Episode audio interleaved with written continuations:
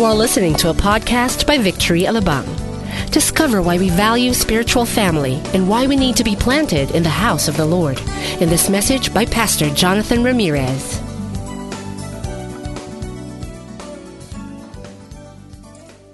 Ngayon pong araw na ito, pag-uusapan po natin, yan po, nakita nyo na, it's bet, entitled Better Together. Tayo po actually nasa series break po natin. At pag-uusapan po natin ay napakaganda dahil sabi natin, Better Together. Sabi mo sa katabi mo, Better Together. Yan, para ano po yan? Pag-uusapan po natin ngayon, ano, bakit ganyan ang title natin? Okay, Bago po yan, eh, bago tayo tumalon mismo sa message natin, eh, papapakita ko muna akong mga pictures sa inyo. Konti lang ho. Okay? Okay, una, ito po, yan. Yun ang akin po yung family. Yan. Hulaan nyo kung saan ako dyan. ano naka-Amerikana? Tatay ko yun. ha? Tatay ko yung ano, yung tat, Obvious naman. okay. Ito po nung binata ako. This was, I think, 1991. 1992? Hindi, tayo yun eh. June ba to? June, 19, June 1992. Ito yung picture na yun, kinasal yung uh, eldest brother ko. Apat kaming magkakapatid, yung nanay ko, yung katabi, nasa gitna kay siya, yung brother ko, dahil siya yung kinasal. Then tatay ko yung sa kabila, and then mother ko to, nag-iisang babae naming kapatid. At uh, yan po yung aking pamilya. And uh, maaga ho kami nakakilala sa Panginoon, uh, college pa lang. Uh, first year college pa lamang ako, nakakilala na ako kay Lord. Kaya natutunan ho namin mga magkakapatid na maging close sa isa't isa. Kahit to ngayon, may kanya-kanya na kami mga sariling pamilya, we still love to come together. Kahit yung kuya ko nasa Amerika na, pag pumupunta siya, siguradong kami ho'y kakain sa labas. We will come together. Why? Because we are close as family and because we love each other and uh, we have something in common aside from our parents is that we have one God. Yun po yung kainaman na kaming lahat ay nakakilala sa Panginoon. We know, kahit na minsan may kami, but we still come together and we still fellowship and we discuss things. Kahit anong mga, ano pa lang kami, mga nag-aaral pa, pagka may problema, kami rin ho nagkukonsultuhan, konsultuhan, nagkukonsult sa isa't isa. Bakit? Dahil kasi ho kami isang buong pamilya. At hanggang sa kami po ay nagkaroon na ng sariling pamilya at ako naman ay nagkaroon na ng pamilya, okay? We celebrate our victories together in the same way that we join together kapag ka mayroon ng mga problema. We pray together. Pero pagka may victory, katulad doon yan, last October po yan, 2013, graduation po ng panganay kong anak. So we celebrate together. Why? Kasi we are family. Now, ito naman po yung graduation ng isa kong anak high school, graduate siya ng high school, magkakasama pa rin kami. Because it's nice na kapag ikaw ay may tagumpay, you share it with your the members of your family. Amen? And we made sure na kaming mag-asawa, sa mga graduation po ng mga anak namin, naroon kami. Mortal sin ho para sa amin pagka hindi kami kumpleto. Because that's the way we have learned it. We are family and we must always be together because we are better together. Okay? Now, if we value family, you know, kahit na, sabi nga, there's no place like home. Why? It's not because of the place, it's not because of the house, it's because of the family members. So even relaxing moment, ang sarap, nagkakaroon kayo ng bonding moments and we enjoy each other. Kayo ba ini-enjoy nyo ba yung family members nyo? Kalahati. Okay. Enjoyin ninyo. Why? Because that's the essence of family. It's the picture of family in heaven. Now, kaya ako po binabanggit itong bagay na ito is because in this church, we have our spiritual family. The family that we have here on earth and our spiritual family here on earth are both reflections of the family that we have in heaven. And someday, when Jesus Christ comes back again, we are all one family under the lordship of our Lord Jesus Christ and mas lalo pong masaya yun. Kaya ngayon pa lamang dapat wini-enjoy na natin yung ating earthly family at yung ating spiritual family at ito po yung ating church. At ngayong araw na to, ang pag-uusapan po natin ay patungkol dyan. Why is it that we are better together as a church? Malalaman po natin, kaya tumayo tayong lahat. Puksan po natin sa may Psalm 92, beginning verse 12 up to 15. Ito po ang sabi ng salita ng Panginoon. The righteous will flourish like a palm tree. They will grow like a cedar of Lebanon. Planted in the house of the Lord, they will flourish in the courts of our God. They will still bear fruit in old age. They will still they will stay fresh and green, proclaiming, "The Lord is upright, he is my rock, and there is no wickedness in him." Let us bow down our head. Panginoon, samahan mo po kami sa araw na ito. We just want your spirit, Lord God, to continuously manifest Himself upon all of us today. Maintindihan po namin ang iyong mga salita, may apply po namin to sa aming buhay at makita namin that indeed we are part of this family that honors your name and enable us to value this family. We give you praise, honor, and glory in Jesus' name. Amen. Amen. Palakpakan po natin si Lord. Okay. Alam nyo, napakaganda ko ngayong araw. Excited ako kung preach ito. Kasi alam niyo around 15 years to 17 years ago, when I received a prophetic word, yung actually buong Psalm 92 is my life verse. Because nung karoon kami ng uh, visitor na isang American preacher, is a prophet uh, at the same time is teacher, well, president siya ng isang Bible college sa America, he prophesied to me verse by verse of all this chapter sa Psalm 92. Kaya kapag every time na medyo nangihina ako, I will go back and remember what God has told me because this is a good promise from the Lord. And today we are going to talk about this and we will just but we will just focus on the spiritual family, the house of the Lord where we all belong. Amen. Now, hindi ba napakasarap naging bahagi tayo ng isang pamilya dahil nakikita natin yung mga spiritual benefits na binibigay ng Panginoon sa atin. At ito yung ating iisa-isahin, the spiritual benefits being mentioned by the verses, the passages that, that we read. First is flourishing. Sabi niya, flourishing. Okay. Tayo po ay dapat daw kumikinang, tayo ay nag, uh, nagsashine, nagfo-flourish tayo because we are planted, genuinely planted in the house of the Lord. Pangalawa is fruitful, the second benefits. Okay? Being fruitful means namumunga tayo dahil tayo tunay na tatanim. Ang isang halaman na hindi naman nakatanim, kailanman ay hindi po pwedeng mamunga. Ang isang halaman na hindi nakakakuha ng tamang sustansya na kung saan siya nakatanim at hindi nadidiligan, hindi rin siya magiging mabunga. Pangalawa, pangatlo, fresh. Sabi niyo, fresh. Pagiging sariwa. Ang isang mananampalataya na tunay na nakatanim sa tahanan ng Panginoon ay nananariwa, hindi nabibinasa. Amen. Okay, so unahin po natin. Sabi po ron is, ng verse 12, the righteous will flourish. Sabi niyo, flourish. Like a palm tree, they will grow like a cedar of Lebanon. Planted in the house of the Lord, they will flourish in the courts of our God. Now, kanina po tinutukoy ang mga verse na ang verse na, ang dalawang verses na ito. Ito po ay tinutukoy sa mga righteous, sabihin niyo righteous. Who are the righteous people of God here? Raise your hands. Tuwing tatanong ho ako niyan, ilan lang po nakapagtataas. Kasi you are looking at your own righteousness rather than looking at the righteousness of Jesus Christ. The very reason why God has called us righteous is because not of our own good works, but because of the finished work of Christ on the cross He gave us His righteousness after forgiving us from all of our sins. Nilinis ang ating kasalanan, pinatawad tayo, at binigay niya sa atin yung robe of righteousness. That's why every time God the Father would look at us, ang nakasuot sa atin is the robe of righteousness of Jesus. Wala na yung dumi, wala yung kasalanan, ang nakikita is the righteousness of God. Kaya tayo naging righteous people of God is because of the righteousness of Jesus. Kaya, once again, who are the righteous people of God? Yan, kaya dumami na. Uh, yung iba, gumising na ko kayo. Okay. We are the righteous people of God at ina-address po sa atin ito. Uh, may pinagkukumparahan sa atin. Because indeed, if you are a believer of the Lord, you must flourish. The righteous will flourish like a palm tree.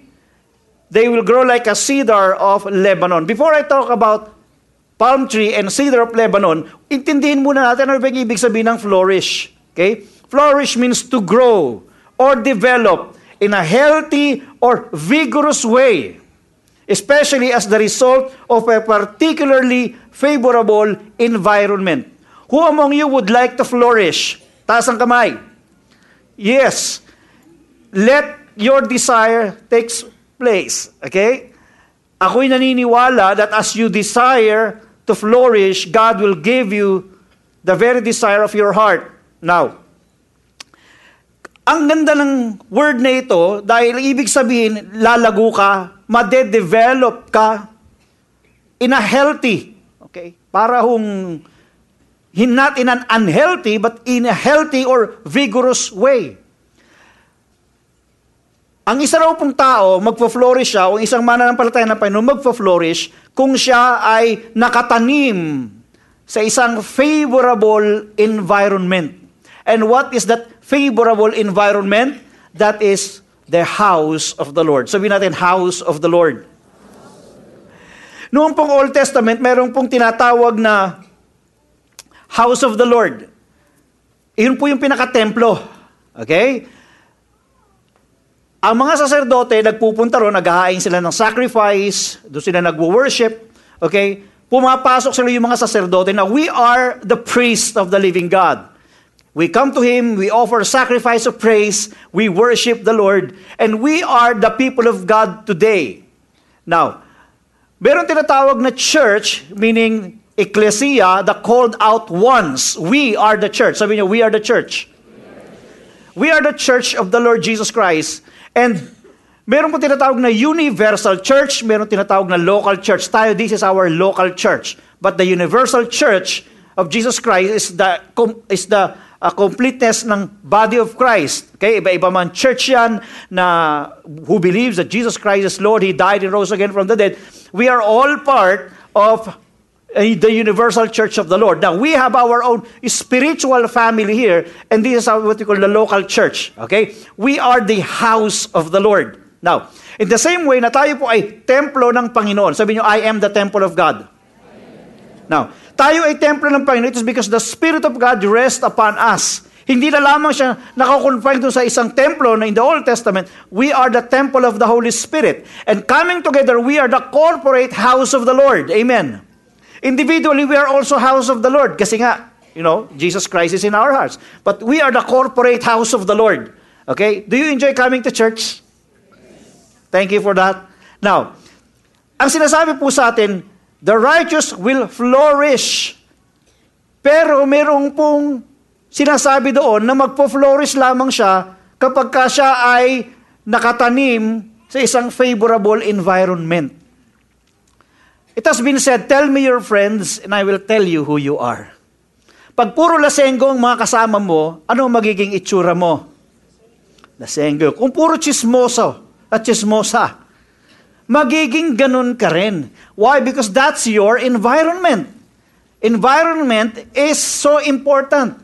In a family, kapag ka merong environment of love, You, the people inside the family will no longer look love outside of the house kasi nabubusog sila sa loob ng tahanan ng pag-ibig. Kaya nagkakaroon minsan ng mga rebuilding mga anak is because they could not find love inside the house. They are not into that environment.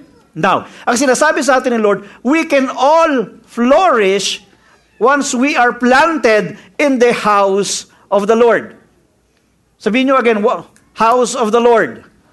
So, importante po na tayo ay nakatanim sa tahanan ng Panginoon. And this is where God has placed us.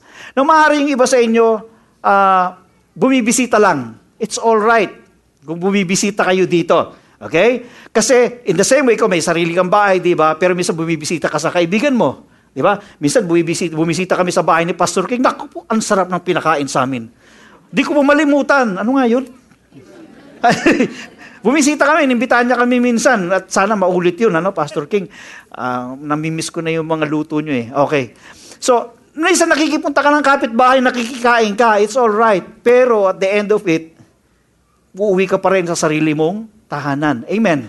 Now, there are among you, and I think many of you, you made victory alabang as your spiritual family.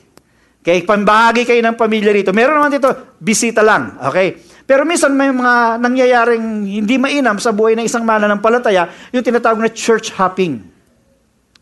Alam nyo ba yung salitang hopping from grasshopper? Anong ginagawa ng grasshopper? Talon ng talon. Ah, pagka first week dito sa Victory, pag second week doon sa uh, sa Sabian Church, tapos doon naman talon ng talon. Walang pamilya, puro nakikikain lang ng nakikikain. Aba, okay din pala yun, ano? Nasubuhan nyo na bang wala kayong sariling bahay, pero araw-araw iba-ibang bahay ang pinupuntahan ninyo? Hindi ho maganda, hindi ba? Una, nakakapagod din. Pangalawa, hindi ka ma-establish. Eh, yun ang ibig sabihin ng planted eh. Kailangan ma-establish ka. Now, we respect if you are visiting us. Thank you so much. But at the end of the day, you have to pray, saan ba ang spiritual family ninyo? Baka puro kapitbahay na lang ang inyong kinakainan. You have to realize na you need to be you need to be planted in a particular spiritual family. Dahil doon ka magkakaroon ng kakilala, magkakaroon ka ng kabanding, you will grow together, and that's the environment na kikilusan mo. Now, yung pong iba naman na bumibisita while we respect that you are visiting our church, should you decide to make this as your spiritual family, una pag-pray ninyo, pangalawa is talagang may confirmation sa puso ninyo. Okay? Now, kung kayo man po ay mapunta rito, eh, eventually you decided na I'll, this will be my spiritual family. Okay? Kung kayo ay talagang gusto nyo maging part dito, hindi yung kultura na pinanggalingan ninyong church, pilit nyong i-impose dito. Andiyan po ba kayo? Huwag nyong i-impose dito, kundi tanggapin nyo kung ano yung kultura meron dito. Kasi mahirap eh, mangyari, hindi ka masasatisfy, hahanap-hanapin mo yung dati mong church. Sabi, eh, dapat ganito ang praise and worship ninyo. Eh, di dapat ang mga pastor niyo, puro lahat di necktie, dapat yung puro di barong na para bang pupunta sa, sa ganyan. No? Iba ho ang kultura namin. Okay? Hindi ko kami komportabling mag-necktie. Gusto, gusto namin ma-identify na katulad ng ordinaryo. Ayaw naman namin magputi, tsaka meron kaming abito. Di ba? Hindi kami, hindi kami yon. Okay, may sariling kultura yung church na ito. And once you come in, you just have to embrace and learn the culture of this church because this is a family. Nasubukan niyo na ba yung kapitbahay ninyo, pumunta sa inyo, tapos pinapapalitan yung kultura ng pamilya ninyo? Okay?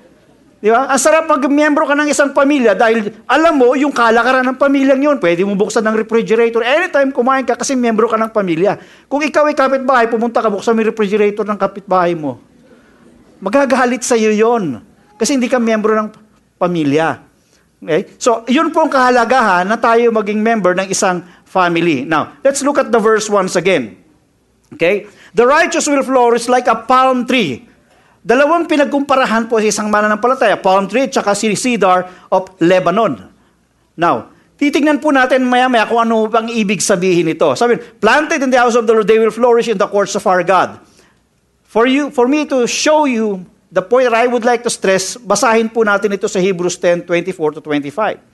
Let us consider how we may spur one another. Sabi niyo, spur one another. Talo nga lang, okay on toward love and good deeds. Basketball yun. Not giving up something together, as some are in the habit of doing, but encouraging one another in all the day, all the more you see the day approaching. May mga words po akong ginawa, eh, hinighlight dyan. Una yung tinatawag na spur one another.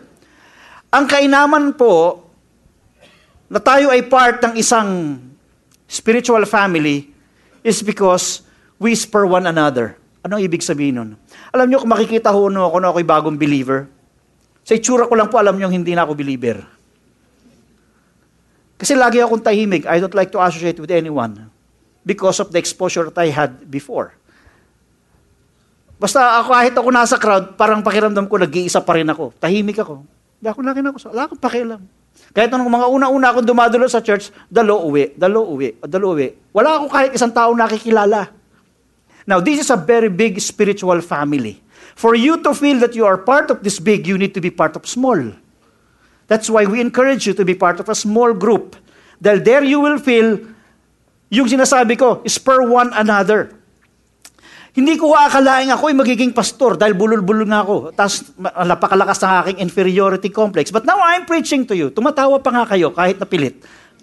Di ba? So, because somebody mentored me. Somebody pushed me, somebody encouraged me. In the church, we spur one another. Alam mo niyo yung psychology, there are things that you know about yourself. But there are things that other people know about you that you don't know. Naniniwala ba kayo doon? Marami kang alam patungkol sa sarili mo. Pero hindi lahat ng tungkol sa sarili mo, eh alam mo. Pero yung ibang tao alam nila. Eh, that when it comes to the development of leader, halimbawa may nakita akong isang tao, nakikita ko yung potential niya, pero siya hindi niya nakikita yung potential niya. So what I will do is I will spur him. I will push him. Kaya mo yan. Itong gawin, tuturuan kita. Hanggang sa makikita, oh, kaya ko nga, no. I remember one time during our prayer meeting, kasi lahat na nag-pray, sampu kami, ako na lang yung hindi nagpipray. Tapos sabi sang pastor mag-exhort alam niyo, ako naniniwala, balang araw si Jonathan magiging pastor. Ako, yung nag ako parang sumama yung loob ko kasi iniisip ko, nagpaparinig itong mama pastor na ito. Porkit ako na lang hindi kumikibo dahil di ako marunong mag-pray eh. Hindi ako marunong magsalita. Tapos sabi, magiging pastor daw ako. Sabi ko na, pero, you know, laging nasa tenga ko yun. Iwinawaksi ko dahil layo sa pagkatao ko eh, sa personality ko. Pero akalain ko daw magiging pastor ako. Why? Because yung tao na yun nagsimulang magtyaga na bigyan ako ng assignment. Kaya yung unang assignment ko sa Bible study, chairman ako. Tagal yun isang silya. Akalain ko ba naman na sa Bible study na yon, na ako lahat ng naglilinis ng silya, pinagpipray ko bawat silya, yun lang ang ginagawa ko. Akalain mo ba naman na yung mga tao nakikita na naglilinis ng silya, biglang tatayo na lang sa pulpit balang araw at biglang magpipreach sa kanilang harapan? So, bakit nangyari sa buhay ko yon? Because of that word, spur one another. You can be developed, not necessarily as a preacher, but even as a person, the way you relate with other people the way you do your business, the way you communicate with your friends, with even those who are not likable. Lahat po yan matututunan ninyo once you become part of the church and involve yourself and immerse yourself to what the church is about to offer. Now, sabi ron, meeting together. Sabi niyo, meeting together. Wala pong meeting together na isa ka lang. Di ba? Meeting together. Meet together tayo. Ako mag-isa. Hi, Jonathan. Hello. Tsaka sabi, encouraging one another. Ang hirap encourage yung sarili. Jonathan, alam mo, kaya mo yan. Para akong sira ulo, hindi ba? Jonathan, kaya mo yan, kaya mo yan. Ang masakit nung pag may nakakita sa akin. At ang mas masakit kapag ka sumagot, hindi, hindi ko kaya yan. So encouraging one another meaning we are we are supposed to be part of a fellowship. Hindi lang fellowship na magkatabi kayo, hindi lang fellowship na nagkasalubong kayo, but you mingle together and that happens in a small group. Ayan po ba kayo? So it's nice if we come together encourage one another. And all the more as you see the day approaching. You know, halimbawa tayo kanina sa palm tree. Okay? Sabi ron, palm tree grows tall and upright and fruits are formed like a crown. The longer it lives, the higher it grows, and the more impressive its fruit becomes. Not easily uprooted, but sways with the wind. Now, mataas po yung puno, yung palm tree, alam niyo naman, common yan dito sa Pilipinas eh, di ba? Yung kanyang mga dahon makikintab. It talks about the shining glory of the Lord in your life. Do you believe it is God's will for you to, in, to experience the increasing glory of the Lord? And the longer it lives, mas lalo pa siyang tumataas. The more you are planted, the more number of years that you are planted in the church, mas dapat lumalago ka pa sa Panginoon. At alam niyo, kagandahan doon, kahit na siya ay mataas, banggain man siya ng anumang hangin o malakas na bagyo, kahit anumang bagyo ng problema, magsusway siya. Pero, babalik at babalik pa rin. Meron tinatawag na resiliency Kapag tayo po ay deeply rooted, kapag tayo deeply rooted in the house of the Lord, may mga problema man naapektuhan ka man, babalik at babalik ka pa rin sa Panginoon. Because you will always look for that environment where you hear where you can hear the word of God. You look for that environment where you can truly worship God and be connected with him together with other believers. At sa iyong paglago, you will grow in righteousness. Kalooban ng Panginoon na sa simula, okay lang na nakikinig ka, but as you absorb what you hear, na-apply mo ngayon sa buhay mo. So you grow in your righteousness. After receiving the righteousness of Christ, we grow in that righteousness. We need to be in a favorable environment where all of us can grow. We are like a palm tree. Now, pangalawa, yung tinatawag na cedar of Lebanon. Cedar of Lebanon is the king of all trees. Most magnificent and most majestic. It is solid, strong, sturdy. It is used as a house for palace post. Tingnan nyo ang height niya, 120 feet high. Alam nyo ba yan? Gano'ng kataas yan? 120 feet high? Mataas yan. Kasi mataas eh. 30 feet circumference. Mataba ho yun. Di, anong height nyo? Di ba, mga sa inyo? Ako, halimbawa, ano, mga 5'10 ako. 5 feet. 5'7 ako. Okay, 5'7. 5 feet, 7 inches. Eh, 30 feet ito. Imagine niyo kung gaano katabayan. Kaya kahit ito naman, ibang klase, pag kahit nabanggain to ng hangin, hindi gagalaw. Samantalang napakataas na puno at napakataba, kaya nga siya ang ginagamit kapag ka nagtatayo ng bahay, nagtatayo ng palasyo. Kaya siya tinawag na King of all trees dahil si King David, nung magpatayo siya ng house of the Lord, ang ginamit niya ay cedar of Lebanon or cedar of Lebanon. Now, ang tanong ko po, tayo ba ay katulad nung cedar of Lebanon sa harapan ng Panginoon? Because doon tayo ikinukumpara. Solid, strong, and sturdy. It talks about our faith. Are you growing in your faith? Na kahit anumang problema, yes, alam mo, may problema ka, but you still stand strong. Amen? And you say, my God is bigger than my problems. And you say, no, I shall not be, I shall not be moved. Because I know the God whom I have believed. Kilala ko ang Diyos. Hindi ako magagambala kahit anuman. Ako ay patuloy pa rin mananatili sa Panginoon. God would like each and every one of us to be like that. Habang tumatagal ang panahon, mas lalong tumitibay yung kahoy na yan. Sa paglipas ng panahon, lalo pa siyang tumitigas, lalo pang nagiging mataas.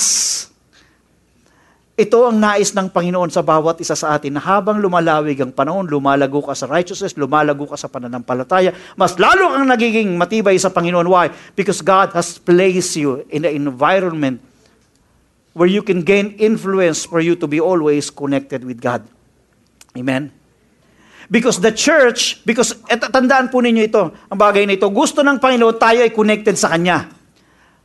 Now, that's why we need to be in an environment na mag encourage sa atin to be always connected with Him. It's not about gathering together. There's so many gathering of people in a particular organization, in a meeting, maraming gathering. But this is the kind of gathering na magpupush sa atin for us to be connected with God. Amen. Pangalawang kalooban ng Panginoon is for us to be fruitful. Sabi, they will still bear fruit in old age. Huwag kayong titipid niya sa katabi niyo. They, they will still bear fruit in old age. Alam po ninyo mga kapatid, napakainam mo na tayo ay namumunga. Sabi po gano'n ni John chapter 15 verse 4 to 5. Remain in me as I also remain in you. No branch can bear fruit by itself. It must remain in the vine. Neither can you bear fruit unless you remain in me. So, yung salita pong remain, inulit ng maraming beses. I am the vine, you are the branches. If you remain in me, and I in you, you will bear much fruit. Sabay-sabay natin banggitin. Apart from me, you can do nothing. Sabi ni Jesus, apart from me, you can do nothing. You cannot really bear fruit by yourself. Sabi ng John 15:16, You did not choose me, but I chose you and appointed you so that you might go and bear fruit, fruit that will last. And so, and so that whatever you ask in my name, the Father will give you. Biro mo sinasabi ng Panginoon, I appointed you. Inappoint ka ng Panginoon. Parang sinasabing, you are already destined to be fruitful. Why? Because that is the natural tendency of a tree or, natural tendency of a person na naka-connect kay Lord. Sabihin niyo connect. Are you connected with God? Maring yes, you are connected with God. But you need other believers that will help you stay connected. Kaya nga sabi, remain in me. We need to be stay connected with Him. Alam nyo, kahit ako sa isang puno, kapag ang puno, nakata, alam kahit na halaman o puno, pag tinanggal mo yan, tanggal alis, tanggal alis, mamamatay yan eh. Bisa may mga believers na, oh, nakaplant sa church, tapos ia-uproot, tapos babalik sa church, tapos may uproot na naman, babalik na naman sa church, ia-uproot na naman, you have the tendency of dying. If you're like that. Kayo nga isang halaman lang na tinransfer mo from one soil to another eh. Makila mamamatay muna siya bago uli magusbong eh. Eh yung pa kayang paulit-ulit.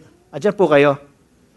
Now, gusto ko pong maintindihan ninyo ang bagay na ito. Sa church po, marami itong bagay na i-offer. Hindi na pag sinabi kasi church, akala nyo ito lang eh. Ah, preaching yan. Kasi church. Let me tell you, there are so many aspects of the, the things that we offer because it is God's will for you to grow. Now, sino po ang mga nanay at tatay dito? Taas ang kamay. Ang tanong ko po, kayo ho ba nakadalo na ng parenting seminar? Ha? Sino nakadalo ng parenting seminar? Sino yung hindi pa honest? Yung honest lang naman. Taas ang kamay. Oh, you see? You are not maximizing what God is giving to the church. Tingnan nyo, tingnan nyo itong mabuti. Kasi ang kala natin pagka-church, ito lang eh, general service. Bago ka pa ikasal, meron tinatawag na marriage preparation seminar. Iba, pastor, uh, gusto ko lang magpakasal. Uh, hindi ko gusto yung marriage preparation. Uh, gusto mo kasal mo kami, kailan mo kasal? Bukas na ho. Okay ka lang? Kailangan, why? We value family. It's not just about the ceremony. Family is more than a ceremony. Having a family, having marriage, kailangan mo si Lord doon, kailangan ng principle of God's Word. Kaya may wedding preparation seminar. Pag couple na, meron tayong couples retreat. Bisa may mga couple seminar pa during February para maturuan kung paano bang i-maintain at kung paano lalago sa kanilang marriage together. Para naman nababawasan yung mga kinakaunsilan namin. Amen? Kasi minsan may mga guntik na magpatayan eh. Sa harapan pa namin eh, dahil sa sobrang problema eh. Pastor, gusto ko lang hiwalay eh. Ba't pa kayo nagpunta rito? Gusto niyo na pala maghiwalay. Pero gusto lang magpaawat. Okay. Pangatlo, meron, meron tinatawag na kids. Uh, pag may anak na, meron tinatawag na ano, parenting seminar. Okay? Tapos yung mga kids, tinuturuan pa namin doon. Okay? Pero walang problema yung mga kids na tuturuan eh. Ang problema, ayaw dumalo ng magulang sa parenting seminar. Kaya minsan yung mga magulang pupunta, problema ko yung anak ko, rebelde. Pero pagka nalaman ko, yung palang problema, hindi yung mata, anak, yung problema yung nanay o yung tatay. Why? Kasi hindi nila alam kung paano mag-raise ng mga anak. At alam niyo ba sa pag-aalaga ng mga anak, bawat age, may age yan na bracket, na ibang klaseng parenting style lang iya, iya ano mo, puprovide mo ah, sasabihin ko pinakamahirap, yung teenager. Iba na. Kasi may sarili na. Diyan natutong, minsan nagsisimulang lumabas yung sungay nila. So, paano yung klase? Higpitan mo ba sila? O magiging kaibigan mo sila? Makikirelate ka? Tinuturo lahat yan. Ang question ho, lahat ho ba ng mga ito na ino-offer ng church na avail natin? Hindi, kasi general service lang ang alam ninyo. Aside pa yan sa mga discipleship trainings na meron tayo. Yung ba sa inyo, nag one-to-one na, pero ngayon, sabihin, ano ba yung one-to-one? Akala basketball. Hindi yung basketball yan. Ah, may one-to-one, merong pong mag-mentor sa inyo, one-to-one, tuturuan ka about the basic. Kung may tanong ka, pakikinggan ka at sasagutin. Pangalawa, meron tayong victory uh, weekend. Tapos ang victory weekend, meron kang foundations for victory. Okay? Meron tinatawag pang making disciples. Oh, oh, oh, oh, oh. Okay? Marami pa hong, marami pa hong klase yan. Marami pa. Pati nga intercessory training meron kung ikaw ay intercessor. Lahat ito binibigay namin. Why? Because we would like you to grow. We would like you to bear fruit. Because the only way for you to grow is to be in a favorable environment. Ang isang puno, kung hindi siya nakakakuha ng tamang sustansya sa ilalim ng lupa, hindi siya lalaki hindi siya mamumunga. Amen. Kaya ang dalangin ko sa inyo lahat, i-maximize ninyo ano man ang mga ino-offer ng church for your spiritual growth. De lahat yun yun, pinag-aaralan namin, pinaplano namin, at pinapanalangin po namin for your growth. Amen? We are God's chosen people, and God would like us to grow in every aspect of life. Sabi ng Colossians 3, 12 to 13, Therefore, God's chosen people, holy and dearly loved, clothe yourselves with compassion, kindness, humility, gentleness, and patience. You see, we grow even in our relationship with God once you are in the church. Verse 13, bear with each other and forgive one another. If any of you has a grievance against someone, forgive as the Lord forgave you. It is God's will for us to be fruitful. Now, on what areas? Tignan natin yung iba't ibang fruits in the Bible. First, meron tinatawag na fruit of the Spirit. Galatians chapter 5, verse 22 to 23. Ibig sabihin, love, joy, peace, he, love, joy, peace, kindness, meekness, gentleness. You grow in the character of Christ. Amen. Dati mahina pasensya mo, naiinip ka pag mahaba ang preaching, hahabaan ko pa para ma-develop ang iyong patience. Amen? Okay? Okay. Kasi minsan, hindi pa nag-closing prayer, tumatakbo ka na kagad eh. Okay? So, kailangan ma-develop yung patience mo, kaya dadahabaan ko pa. Okay. Pangalawa, yon fruit of our lips.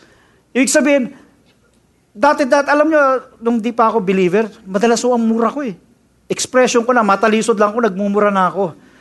But, you know, habang ako'y patuloy na dumadalo ng church and worshiping God, listening to His Word, nabago ho eh. Hanggang sa eventually, pagpupuri na eh. The fruit of my lips now is giving thanks to the Lord eh. Praising Him, worshiping Him. Hindi lang yon. I even ha- now have the courage since then up to now, to proclaim the gospel of the Lord. Salita na ng Diyos, hindi na chismis ng buhay ng may buhay. No, si Lord na ang chinichismis ko sa buhay ng ibang tao. And I pray na lahat ng mananampalataya, ganun po tayo lumalago rin. Pangatlo tinatawag na fruit of our labor. God will bless the works of your hands because it's the same spirit that works in that works in your life. Amen. Kasi natututo ka ng salita ng Diyos, natutunan mo, ah, ganito pala, nagkaroon ng training on finance, nandoon ka, uh, natutunan mo yung biblical principles. Nung paggawa ng paano magkaroon ng business, because you availed the trainings, you availed all of these things in the church. At hindi lang yun sa yung paglago bilang isang mananampalataya, nagagawa mo i-share sa ibang tao at nag, hindi lamang ikaw nagpapadisciple, kundi nagdi-disciple ka, nakakapagdala ka ng kaluluwa at nade-develop mo sila in, to be a disciple, genuine disciple of Jesus Christ. Amen. Parahagi po yan ng bunga na ibinibigay ng Panginoon sa atin na dapat sinasamantalaho natin. Pangatlo is God's will is also for us to be fresh. So they will stay fresh and green. Sabi niyo fresh. Sabi niyo green. Proclaiming the Lord is upright, He is my rock, and there is no wickedness in Him. Kayo ba gusto niyong kumain ng gulay na hindi sariwa? O kaya ng isdang binasa? Hindi ho masarap, tama? Wala nang sustansya. Ang tanong doon, kayo ho ba ay sariwa o binasa? Sabi mo sa tabi mo, mukha kang sariwa. ba tayo yung sabihin? Kasi mukha lang, pastor eh. Okay.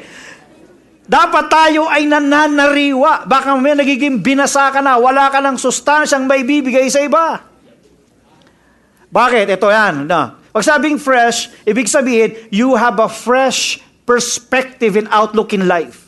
Hindi yung konting bagay lang, reklamo.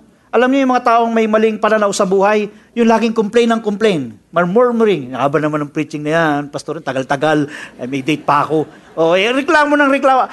Samantalang, wow, ang dami sinasabi ni pastor, gusto ko another hour pa. Marami ako. Okay, magala magagalit yung susunod na service.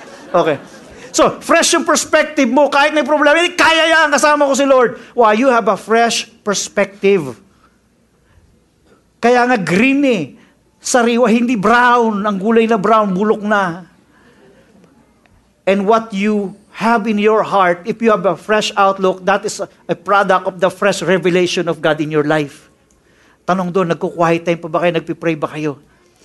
Dahil wagbawas kayo ng salita ng Panginoon. Because if you have the fresh revelation of God, paglabas mo, you have the fresh outlook, magandang pananaw mo sa buhay. Ang daming trabaho, daming labada, pero God is my strength. Amen? Kasi iba na yung pananaw mo eh, nag-iiba eh. And the church is the environment to help you to be fresh because you will be stay connected with God. And what you have, you will give. That's why you will proclaim the righteousness of God. Alam nyo, pwede nyo rin namang ipagsabi ang pag-ibig ng Panginoon in a mechanical way. Yung walang passion, mahal ka ni Lord. Bye-bye. Because you just do it mechanically. But if there is passion in your heart because you have a fresh revelation and outlook in life, magagawa mo, napakabuti talaga ng Panginoon. Bakit ba ganyan ka lagi? Lagi kang masaya. Then you start proclaiming the righteousness of, of Jesus Christ. Amen? Sabi ron, the Lord is upright, He is my rock, meaning my salvation, and there is no wickedness in Him. Your life will demonstrate a good testimony because of the kind of freshness that you have from the living God. Sabi ng Isaiah 59:11, The Lord will guide you always. He will satisfy your needs in a sun-scorched land. Tandaan ninyo, ang isang halamang hindi nadidiligan, hindi rin lumalago. Kaya kailangan nating masasatisfy tayo ng dilig ng Panginoon. Amen? And I will strengthen you, your frame. You will be a well-watered garden, like a spring whose waters never fail. Kaya mainam mo yung puno, eh parang nakatanim sa palibot ng tubig. Okay? Sabi ng 2 Corinthians 4.16, Therefore we do not lose heart, though outwardly we are wasting away because of the pressures of life. Sometimes pagod na pagod ka na, you are wasting away. But, yet inwardly we are being renewed day by day because of the Lord. How do we respond right now when it comes to our spiritual family? Sabi ng Psalm 122 verse 1, I rejoice with those who said to me, let us go to the house of the Lord. Kayo ba excited kayo pumunta ng church? O tinatamad ako, eh, bukas na lang, sa susunod na lang. We must have the excitement. So I rejoice with those who said to me, let us go to the house of the Lord. Dahil madidiligan na naman ako, makakakain naman ako ng masustansya, at alam kong lalago ako at mamumunga sa Panginoon. Amen? And the last verse that I would like to read is this, and let us all meditate on this while we read. For this reason I kneel before the Father, from whom every family in heaven and on earth derive its name. I pray that out of His glorious riches He may strengthen you with power through His Spirit in your inner being, so that Christ may dwell in your hearts through faith. And I pray, sabi ni Paul, that you being rooted and established in love may have power together with all the Lord's holy people to grasp how wide and long and high and deep is the love of Christ, and to know this love that surpasses knowledge, that you may be filled to the measure of all the fullness of God. It's nice to be part of the house of God, to be part of the church. You know why? It is because Christ Himself died for the church. That's the way Christ valued the church. He died. Jesus died for the church, for our salvation, so that we will be connected with Him. That's why this church is the favorable environment where all of us will grow in our knowledge about God. Amen. And lastly, we are better together with Jesus as a center of our spiritual family. Amen.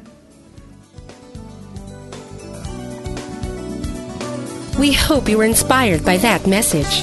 Listen to more podcasts and stay updated on coming events by downloading the Victory Alabang app for both Apple and Android mobile devices. Thank you and stay connected.